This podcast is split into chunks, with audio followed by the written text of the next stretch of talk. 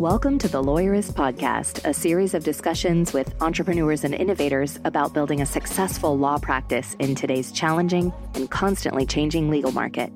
Lawyerist supports attorneys building client centered and future oriented small law firms through community, content, and coaching, both online and through the Lawyerist Lab. And now, from the team that brought you the Small Firm Roadmap and your podcast hosts. Hi, I'm Zack Glaser. And I'm Stephanie Everett, and this is episode 391 of the Lawyerist Podcast, part of the Legal Talk Network. Today, Zack is talking with Stephen Glaser about succession planning for your small law firm. Today's podcast is brought to you by Posh Virtual Receptionists, LawPay, and MyCase. We wouldn't be able to do this show without their support, so stay tuned and we'll tell you more about them later on. So, Zack, it's a special week here in the United Yeah. States. We celebrate Father's Day. Yes. And this is going to be our Father's Day special episode because today you're interviewing your dad.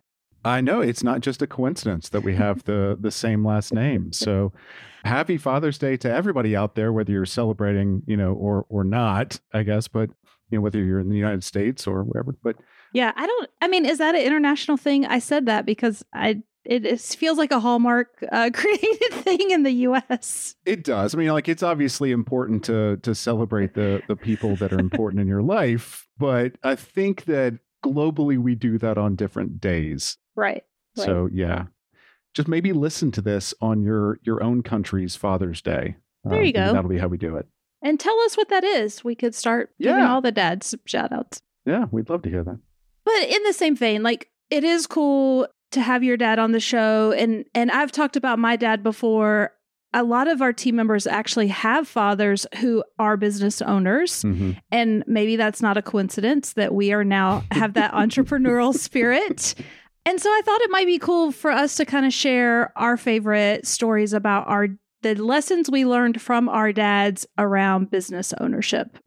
Yeah, yeah, I, I think that's great. And yeah, I, I do when I think of my dad, and one of the things that he gave me is that kind of entrepreneurial spirit. Entrepreneurial spirit. He did not give me the ability to say that word, that's Um, right. but you know, the business owner spirit. yeah. And so when I think about that from my dad, he he was a car dealer before he retired, and I remember a distinct time in high school he got recruited to come in and take over a different dealership in town. So I mean, he was at the, you know, Hmm. Pontiac and Nissan Cadillac dealership and then he had to move over to Ford. And I remember there was a lot of anxiety in the company about him coming in. Like who is this new guy taking over? Mhm. and is he going to be highfalutin and is he going to you know what who is this guy and the boss before him the, the company had been struggling and the boss Mhm. before him had taken away everyone's vacation and taken like taken Mm. away things because because the company was struggling Uh-huh. to try to you know to try to get i guess profits back up Yeah, that's certainly tempting to do. And, you know, at any time when the company's struggling. Right. So I remember when my dad started, he was very intentional. He catered a steak and potato lunch for everyone at the dealership. So every Hmm. mechanic, every salesperson, everyone in the back office was invited to come to this lunch. And he just shook their hands and he introduced themselves. And he's just like, I'm one of you. They, I remember they were like, Oh, do you want to get the, you know, whatever your demo is going to be this you know he was like i just want the basic f-150 like give me the truck Mm, that the you know that the every guy everyday guy drives. Right. and same for me like i got a car too and sky was 16 so i got uh, you know i just remember I got, I got an escort and and he wanted to come in and show them like we're part of you we're going to be part of the team and he gave their their their benefits back and Mm, and they turned the company around very quickly and it was mhm. it was very successful and that that lesson and that story has just always stayed with me about how important it is that you treat your team well Right. Well, it, it's your team, yeah not your workers. yeah you know and, you know that's that's interesting it's striking because again like i said it is tempting when times are bad to make cuts across the board or or try to you know tighten the belt everywhere but you know sometimes it, it's better to make sure that you treat your employees well and and they will turn things around for you. You know, it, it is it's really difficult to get loyalty, but when you get it, it is extremely special at a company, at a firm, at an office. For sure. And his team, he sold his company a couple years ago, but Mm-hmm. he had such loyal employees. In fact, the guy who took it over from him and runs it now was my high school classmate and started washing cars for him when we were in high school Oh, his wow. af- his after school job was to like wash cars and he used to like f- fill up the gas and you know and now he's been with him his whole career and now he runs the business and so it's true and you get that loyalty and his team was loyal but i'd love to hear like what what's your favorite business lesson from your dad Yeah. So dad, you know, I, I think our our dads probably had a lot of them as we were going around. But I I was lucky enough. I practiced with my father for uh, a number of years. Got out of law school and and went and joined his practice.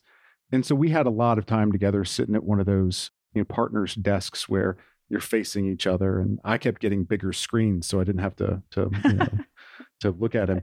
No, um, but so we we had a lot of time together, and so we had a lot of little maxims and things. But I think the one that really strikes me the most is that in business, in life, but in business certainly, especially when you're dealing with clients, you can recover from anything but dishonesty. Mm, yeah So clients will forgive you for losing a case. They will forgive you for messing up a file. They will forgive you for them, you know, losing money, but they will not forgive you for lying to them, um, for dishonesty. yeah that resonates Mhm.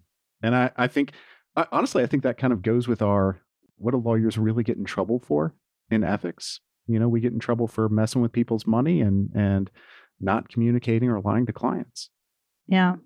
Yeah. All good business lessons. I mean, we could probably do an entire show of just We us could. talking about all the things that that our fathers have taught us. And I'm just so fortunate and grateful for my dad, quite frankly. I don't know Mhm. if I, I tell him that enough. So I'll have to send him this episode, make sure he he hears it. That'd be nice. That'd be nice. All right. So now let let's have your conversation with your dad. Yeah, sounds good. Hi, I'm Steve Glaser. I'm an attorney in Memphis, Tennessee. I've been practicing since 1987. I have my own practice. Uh, it's a creditor's rights practice that uh, covers the entire state of Tennessee, all 96 counties. And so uh, I'm here to talk to Zack about that, I guess. Pops, thanks for being with me. I Thanks, this, this thanks is for a, having me, man. honestly, this is a treat for me. For me too. So it, it's very cool. But just for everyone, uh, this is my father, Steve. He is the reason I got into being an attorney, and frankly, he's the reason I got into into legal tech as well. Was practicing with him. When I got out of law school, I came and started practicing in your your practice that you already Right. had, the creditors' rights, and you've been doing that since I think 2003. no, since about 2000, I think. Okay, okay, And you dragged me kicking and screaming into the 21st century. and I'm still doing that to people. Yeah, still, well- still trying to do that to people. Well, I found it to be a tremendous asset. Yeah. I did. I wouldn't have known about it without you, and it was uh, turned out to be what a, a tremendous asset. We went paperless before anybody else did. We certainly have uh, the software that we need to be successful in our practice. You've brought us through all that. Uh, we use less people and more technology now, Mhm. and, and that makes us more efficient. So, Well, and I think that plays into, you know, today we're talking about succession planning. And okay, first thing, I think I was your succession planning in, Yes. in, in some you ways. were my succession plan. No, but I, well, and, and you were kind of the outside succession plan. yeah, If you wanted it, it was there. right. and and I did what I wanted to do, and you doing what you want to do, and that's the way it should be.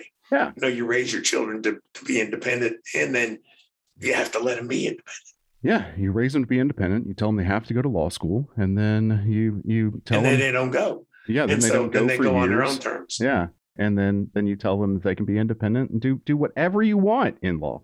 Yeah, that's a, a In my office. Yeah, in my in my office. Yeah. Yes. well, so when you were starting out, and I think I was five when you started out, Okay. what did you think about succession planning? Were you thinking about succession planning? No. If when you were five, I was just starting law school, or I was in law school. Mhm. Uh, let's see. Yeah, you were. No, I graduated in '87. You were born in '82, so you're right. Mhm. I graduated. the last thing on my mind was succession planning. I didn't even know what kind of lawyer I wanted to be at that point. I did some criminal defense law.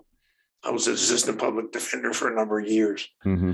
but finally kind of gravitated toward the creditors' rights milieu and uh, started with a desk, a computer, and a chair, and that was it.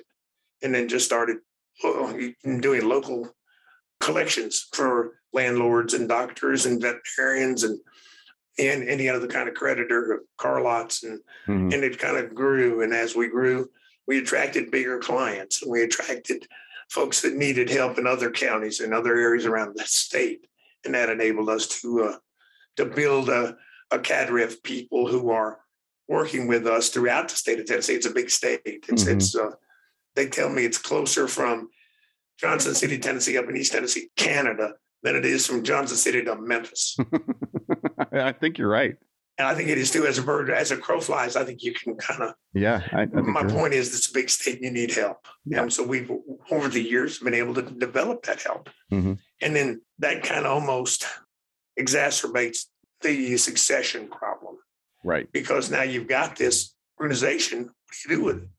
Yeah, I, I think that's that's the question to me because I remember growing up, you essentially saying, you know, a lawyer's practice is really only as valuable as as them without Yeah. them practicing. And I know that that's that, that a lot of the prevailing wisdom now. Uh, it certainly was prevailing wisdom, you know, when I was younger. Um, But collections is a little different. right. We have a business that is worked around the law.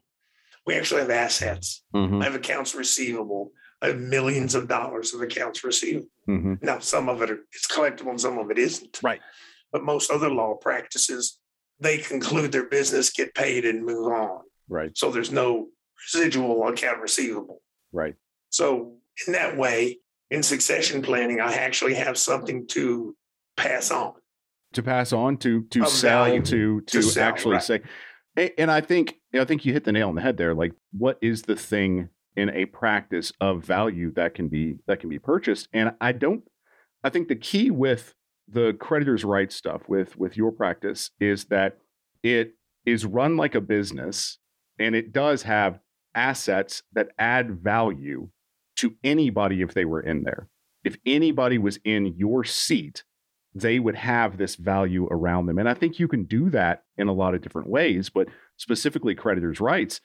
I mean, not only do you have the accounts receivable of, of the collections, but you also have earned attorney fees that exist. They haven't been collected yet, but they exist. So you have something that is, I am quote unquote owed this from the client.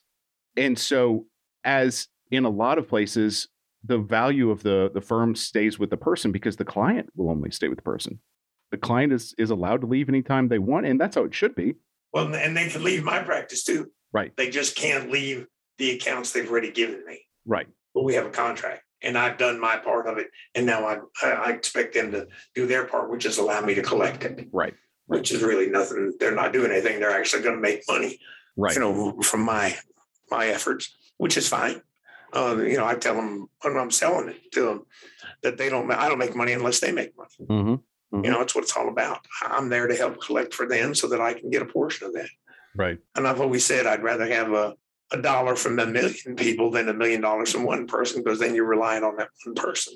yeah You know, you don't want that. So you want to you want to get out there and have a regular recurring source of income that will generate uh, enough to you know run your law office and pay your bills and that kind of stuff. So you know i i think that's that's another thing is like you have these amassed accounts receivable in in this area and then we have infrastructure as well that's Right. uh, of value. Right. You have infrastructure, you have clients that are already there, that are already coming into you, that are used to the way that you do things, are used to And your with the way we do things. Right. And so when you- you're not selling a person, you're not selling the name Steve Glaser, you're selling the processes, Right. you know. Right. We're, we're selling our method of doing this. And of course, it's not any different than a lot of other people, but certainly we hope we have our little spin on it Mhm. and that uh, we tend to be a kinder, gentler firm. That we realize that people who are in a situation where they are being sued for a debt are in a difficult spot. Right. That's probably one of the lower points in their life. And they don't need somebody to give them a hard time. They need somebody to help them out of this. Mm-hmm. And so we can go in, and even though we're adversaries, Mm-hmm. we can help them get out from under whatever this burden is. Right. And by doing that, mm, it helps me because we collect money. It helps them because then they're not pursued or hounded or they're not worried. Mm-hmm. And it helps my client because then we get some money for them.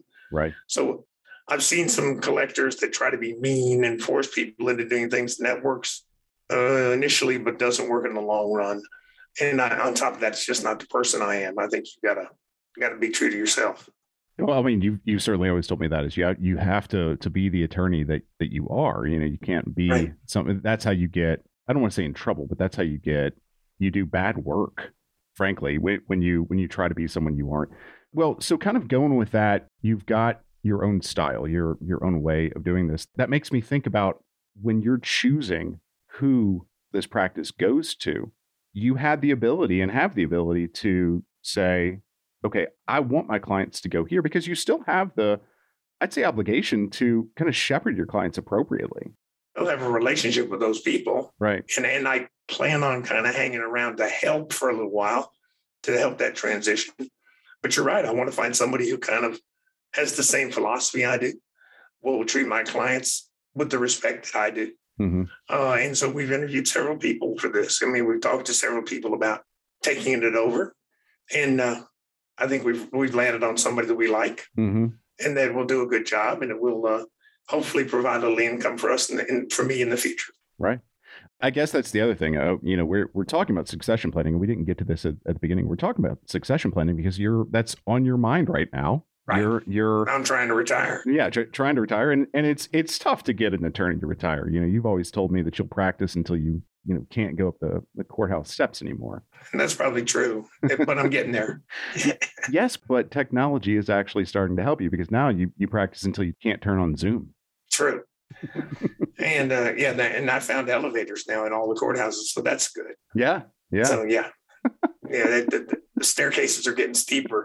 I don't think it's me. I think it's them, Yes, yes, they're they're changing it up. Somebody comes in there every Yes. Sunday, and, and, and it just makes it a little steeper. just a little bit, just a little Yep, bit. Yeah, yep. Well, yeah, I still plan on doing some legal work. I'm just not going to have my office open. right. I'm going to do uh, appearance work for other for other attorneys. Mhm. That's strictly on a piecemeal basis, so that I'm paid as I do it. Right. Well, then you don't have to run, you know, the the business side Right. of because that's that's essentially what you've been doing. That's the time consuming part. That's Right. exactly right. You Right. know, when when I first started out, we didn't have special software. I had to kind of cobble together a couple of things. I had to get one software for the, the uh, operations of the business, and then another software for the financial aspects. These kids out there don't know how good they have it. Yeah, that's true. They got CRMs and LPMS software that works together. Yeah, whatever that is. um, they don't realize. See, here's the bad part. When I started out, we were still using carbon paper. now it wasn't long, but we still used carbon paper for deeds and things like that to make sure they were identical. But uh, Yeah. you know, obviously, we went into computers very quickly, and I was when I started my my own law office, I had a computer. But when I, in 1987, no, we had still had carbon paper. Right. But anyway, I've always had computers, and you've always been able to update me and keep me uh, relevant. But uh, you know that it, it's not it's not just a law practice, and they don't teach you in law school how to run a business. Right. Nobody teaches you that. You have to kind of figure it out as you go. And uh, I guess that's been my forte my whole life. Nobody's really told me how to do anything. I've just kind of stumbled through it and, and tried to come out on the other end. That's why, you know, like we talked earlier about being yourself, Mhm. also being honest. Yeah. And if I and I that helps me because as I'm stumbling and somebody says, Oh, you screwed this up, and I go, Yep, I did. and so you go in, you fix it.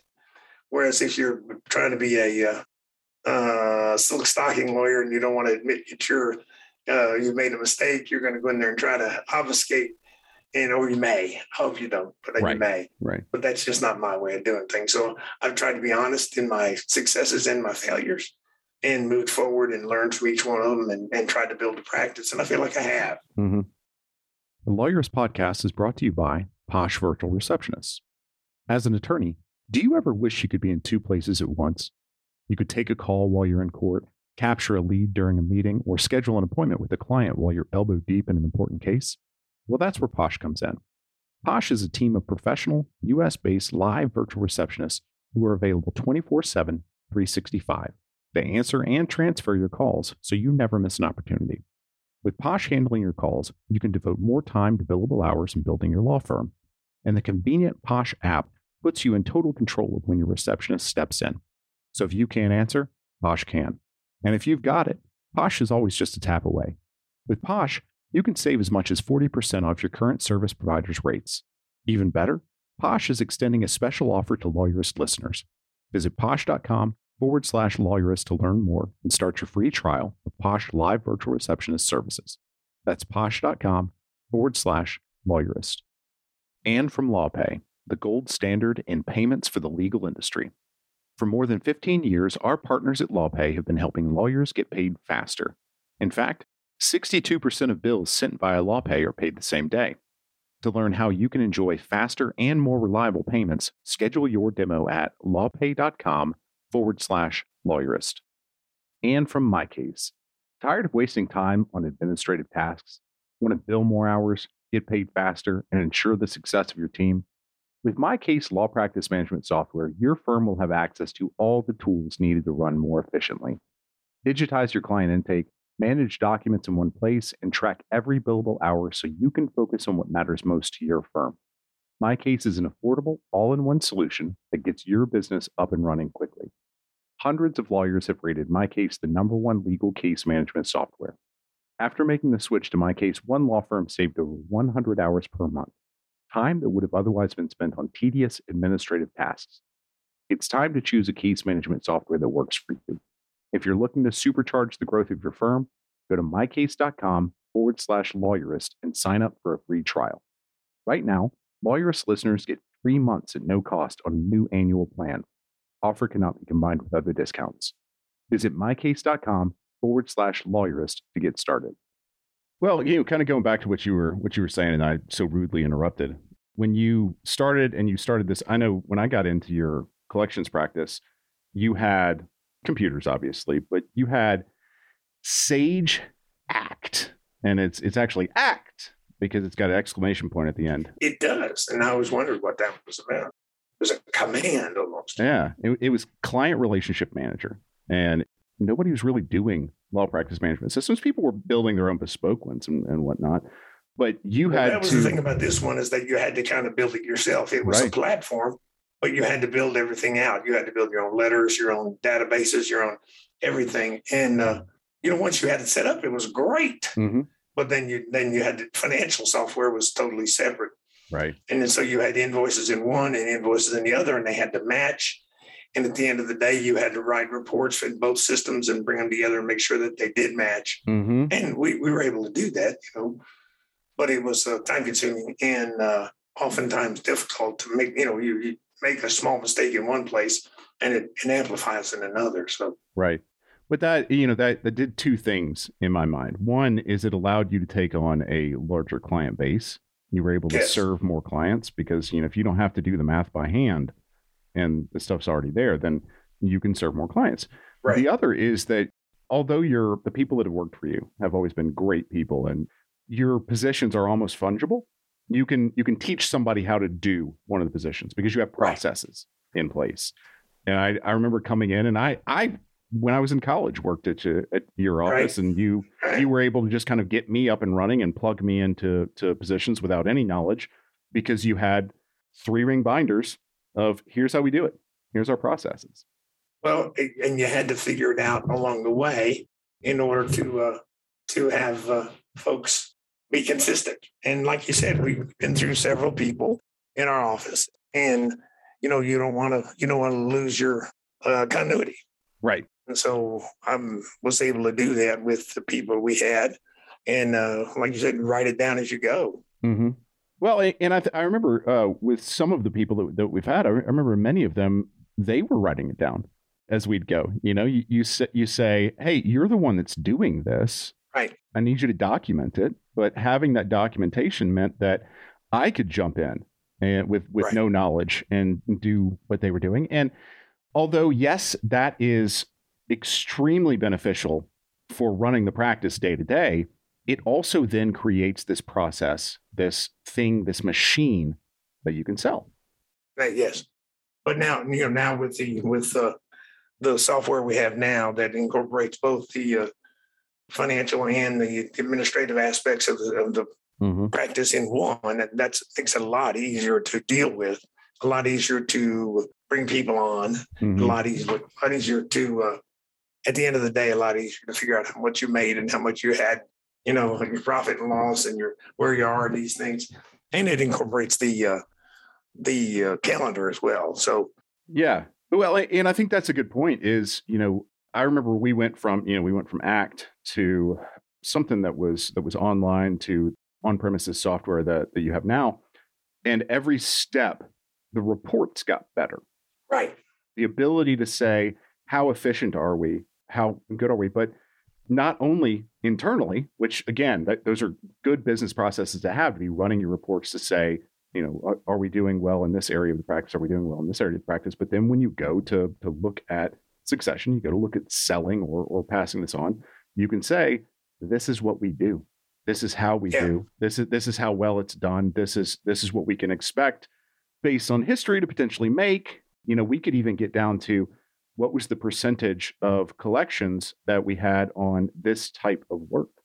right. So know, if you got a million dollars worth of accounts receivable and you can collect twenty percent of that, well, that's you know that's not bad. That's it's real money, at least Yes, to me. and that's and we can collect eight, 60% of it. That's really real. Mhm. But because I think we figured out that we had about $8 million in collectible and outstanding collections. Right, right. And we were able to run that report and, and Right. actually say, here And it is. so we got to figure out what the percentage we collect is. Yeah. And so once we've, you know, that, that then quantifies your your existence, I guess. I hate to say that, but it does. You know that that's that's the thing is it it I think a lot of attorneys look at businessifying, you know, their their practice and it feels at the very least not fun. It doesn't feel like practicing law. The, the business aspect is not the fun part. That's Right. not why I get into this. Right, right. And I, and I think that that's the case for a lot of people. But at the same time, if you want the freedom of practicing for yourself, then Yes. you have to be able to do these things and you have to be able to run a business. Yeah, even if it wasn't a collections business, even if it was just a regular general practice, Right. you'd still be running a business. So Oh, yeah. If you're doing divorces, you still have to figure out how to. your software would be different, but still have to have it. And you're, you know, the the difference I find or I see a lot of times between what I practice, which was creditors' rights, and, and what a lot of other people practice is that my intake was a lot different because we had 18 clients that were sending a lot of cases and we just had to keep 18 people happy, you know, and we had to be very, very hands on with them. Whereas if you're doing divorces or you're doing DUIs or you're doing bankruptcy or something like that, you need to do a lot of inbound marketing. Yes, But that has its value. but you you generally don't have the recurring business that you do in collections. Right. Well, it's certainly not that you do in, in oh, you collections, but but the yeah, you know, hopefully people aren't coming back again and again. But at the same time, if you can set up a system that does good intake, you can automate your intake using certain software, or you have been able to run reports on, you know, wh- where do you send your marketing to in order to increase your ROI, then that even is something that you can sell. That's an asset in itself. Is that if you have a really good funnel, you know that has value to somebody that can just jump in there because it's all about the processes. Sure. Well, and that's assuming that they they understand that. And So Right. yeah, you're right. The business funnel is it's all about, I guess, is but again, that is a relatively recent Yes. phenomenon and on my radar. Over the last, let's say, six, eight years, hmm that marketing has really come into its forefront. And and prior to that, you just kind of stayed within the industry hmm and you and you went to different places and talked to people about, hey, you talked to collection agencies, you talked to large companies that needed something, and you didn't really just market in general. And now I think you have with the internet and with the advent of uh, all the uh, marketing strategies, hmm you have an opportunity to really um, expand your footprint. Right. Right. Well, it, and I I remember growing up seeing lawyer ads on TV, and uh, you know back back then, thirty years ago, we we really scoffed at that.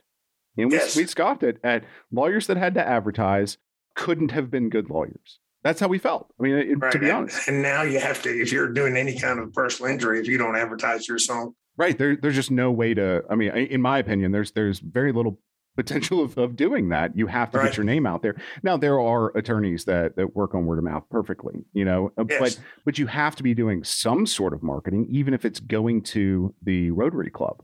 right, right. Yeah. And now we're, yeah, but getting your name out there somewhere. And then if you're going to do it on your own, you're also going to have to be a little more diverse. Mm-hmm. You're going to have to take a lot more different type cases. Uh, you can't just specialize. I don't think in um, you know like criminal defense may be the exception to that because there's a lot of crime, but even so, there's a few people in the criminal defense market that can make a great living, Mm-hmm. and everybody else just gets by. Whereas in collections, I think there's potential for a lot of people to make to do well, and then it's not you're not fighting against your your uh, fellow attorneys. You're actually there's enough there for everybody. Mm-hmm.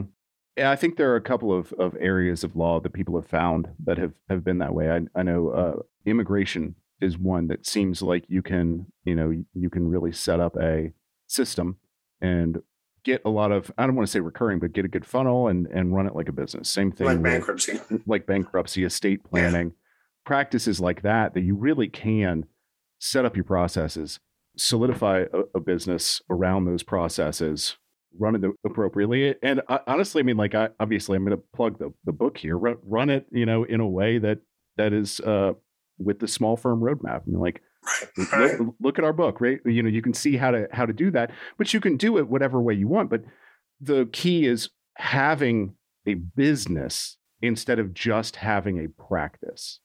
Correct. Yeah. And you have to hire good people.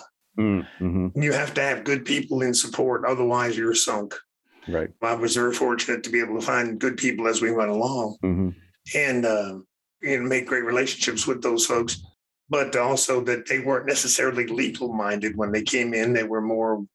Um, so I got to mold them. Right. And actually, the people, several of the people in the office went on through and got their paralegal degree. A few have gone through and gotten their law degree. That's true. I forgot about that. You're right. There's me and others. Yes, um, at all. Yeah. That's that's the thing is like previously you and I have actually been connected with and, and dealt with a couple of a kind of unfortunate succession planning, like a unplanned succession where we we took on some cases from a from an Yes. attorney who who passed away Passed away. yes. and we wouldn't have been able to do it. We even though he had good software, we would not have been able to do it if we hadn't taken on his one of his assistants, one of his paralegals also, because all the processes were in her head. and we were fortunate enough to be able to quantify that, get Mm-hmm. that out of her head, and put it on paper where everybody could do it. Right. And she was being she was able to train us. We were able to train her Mm-hmm. because she was doing subrogation work Mm-hmm. as opposed to just pure collections. And so we weren't as familiar with that. And it worked out well. It was an educating process for me, and it was one for her as well. Mm-hmm. And it, I thought it worked out pretty well. And she taught the rest of the people in the office, Yeah. and it kind of you know really expanded our practice tremendously. Yeah, it, it did. But that practice in and of itself, even though it's the same type of practice that that we were running at the time, because it didn't have the processes, you know, you had to have a person there. And that's that's one of the things Right. that you have to I think we are getting away from in law now is it has classically been all the processes were in one uh, like the office manager's head or the head paralegal's head or or somebody's mind. You know, we we don't put it on Right. paper. And I think a lot of that comes from the fact that us as attorneys are thinking about these things on the fly. And so we think, well, I, I can't put that on paper. I have to, I just have to figure it out. You know, it's it's it's just a decision tree most of the time, you know? Well, one of the things that we did when you came on was we started writing down our product, our procedures, and our philosophy. We did a uh, Mhm. handbook, Yeah. an employee's handbook, and that forced us or forced me to sit down and say, okay, what is this process? What are we doing? What is our mission statement? What Mhm. is our, know, how are we going to get there? What can we offer? What do we offer employees? What do we offer customers? Right. And that really helped quantify things tremendously for me. Right. Well, and then who, yeah, who is the customer we're, we're looking at? I think that's one of the reasons that I personally was drawn to to lawyerist is because the you know because of being taught to do that type of thing. We we encourage people to write down their values, you know, to right. to write down what is your goal, you know, and, and I know that we we may not have written down values, big header, and then one, two, three, four, no, five. but we wrote down mission statement. Right. But we wrote down our values. We we right. knew why we were doing these things. We knew where we were going and what we wanted to do with it. And I think that's that's important. But that's again running the business. Well, and here's one of the things you touched on, and I want to make sure that, it, that we talk about it. You should run the law office the way you are. Mm, mm-hmm. Be yourself. In other words, like you said, who are you and who do you want to be? And what kind of lawyer do you want to be? Mm-hmm. and then run your law office then run your business. To me i don't want to take a business and say well i've got to be a hard hard ankle here uh, uh, and, and, difficult with people. I mm-hmm. can't do that. Right. Back many many many many many moons ago i was a cop and we would do good cop bad cop and i could never be bad cop. I just can't. It's not me. It wasn't going to work. No. And so the same thing here. I'm not going to be a kick butt lawyer. I'm going to be a let's figure this out lawyer. Right. Now, right. I'm not saying there's anything wrong with being a kick butt lawyer because when right. you need one, nothing else will do. Right. But that isn't me. Yeah. And so, if it, anything, that was what, you know, when succession planning, you're looking for someone who shares that. Yeah. Yes. Yes. I think because you don't want a tremendous change. Yeah.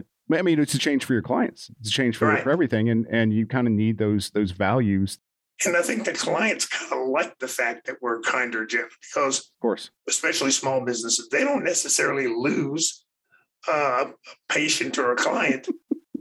you know, we've had Christmas cards from people we've collected from thanking us. Right. Well, and, so, and you know, you're you're a chiropractor in you know rural Tennessee. You, you you don't, and you're trying to collect money, and it's just that somebody didn't get their insurance to pay for it.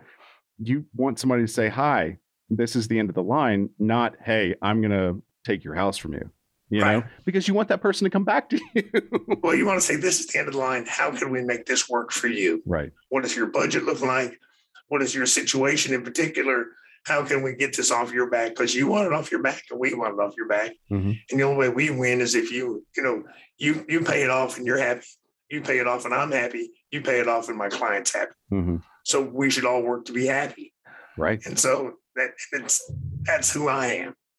But you should open your office and you should have the theme of your office and your mission statement be consistent with who you are and your personality and how you operate as, a, as an individual. Mm-hmm. Well, and and I'll I'll add to that that you have been able to do that. You have been able to run practices for you know my my lifetime, but basically um, operating that way saying this is how I want to operate. This is this is the reason I want to run a law practice. I remember part of it was that you wanted to make sure you could come to our games. Yes. You you've coached me my entire life. And that, you know, I, I always put that in the in the category of values for for well, your law firm. You have to decide why are you practicing law? Right. Um, I wasn't trying to get on the Supreme Court. I wasn't trying to, you know, create any kind of precedent. I was trying to represent people, mm-hmm. average people who are uh, who needed help, and I wanted to make a living at it. Mm-hmm. And one of the things, you know, you can work for somebody else, and then you're stuck doing their bidding at their time, mm-hmm. or you can work for yourself and you and you do what you got to do. Right. And I always, I don't work and play well with others. I I tend to see things my way and try to do things my way. And some people appreciate it and some people don't. Right. And I, I realized early on that if I was going to be successful and practice all the way I wanted to, I had to do it on my own. Mm-hmm.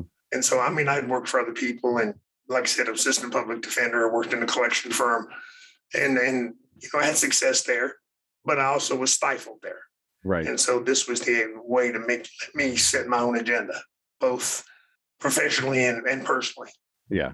Well, and you're you're again, you're kind of still able to do that here with the succession planning. You're able to choose who you want to right. to deal with these things because you've you've operated in, in that way.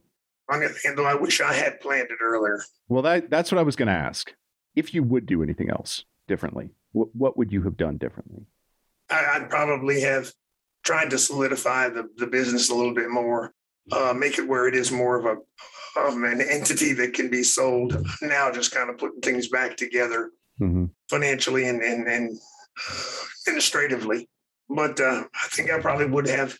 You know, it's it's the old seven habits of highly effective people. The first habit is start with the end in mind, hmm and I didn't do that. I didn't have the end in mind when I started, and that would be the only thing I might nuance. I would have had some more nuance to my development of uh, the business in order to make it more desirable, maybe. Uh, I probably would have brought on somebody other than you, but no, who, who wouldn't, who wouldn't have? Oh, no, no, no, no. I didn't want anybody other than you, and and that's and that was it. I, I wanted to go forward in case you wanted it, and Mhm. and when you found your niche, then that was my cue to try to find a way to to transition this out. So, Mhm. and we're both happy. Oh yeah. Oh yeah. So- Absolutely. Well, Dad, I I obviously could keep talking to you for for a while. Is that more than you ever wanted? To know? I mean, is that what you want to know? Yeah. Yeah. I think so. I, I think that Okay. you got everything. That is all I've ever wanted to know from you. Well, that's all you're getting. Yeah. Yeah. Now You're dead to me. exactly. I'm not answering your calls anymore. No more. That's it. I'm ghosting you from now on. Well, well, Dad. Uh, New phone. Who it is? yeah. who's, who's this? Well, thanks for being with me. I, I really Oh, appreciate. it. I really appreciate talking. I'd rather with be you. with you than with the finest people in the world. You couldn't be with the finest people in the world. That's my point. But I'd rather be with you than with them. Thank you. Thank you. All right, all right. All right, pops. Thank you All right, very Bubba. much. We'll talk to you soon. I love you. All right, love you too, Dad. Bye. The Lawyerist podcast is edited by Brittany Felix. Are you ready to implement the ideas we discuss here into your practice? Wondering what to do next? Here are your first two steps. First, if you haven't read the Small Firm Roadmap yet, grab the first chapter for free at lawyerist.com forward slash book. Looking for help beyond the book? Let's chat about whether our coaching communities are right for you. Head to lawyerist.com forward slash community forward slash lab to schedule a 10 minute call with our team to learn more. The views expressed by the participants are their own and are not endorsed by Legal Talk Network. Nothing said in this podcast is legal advice for you.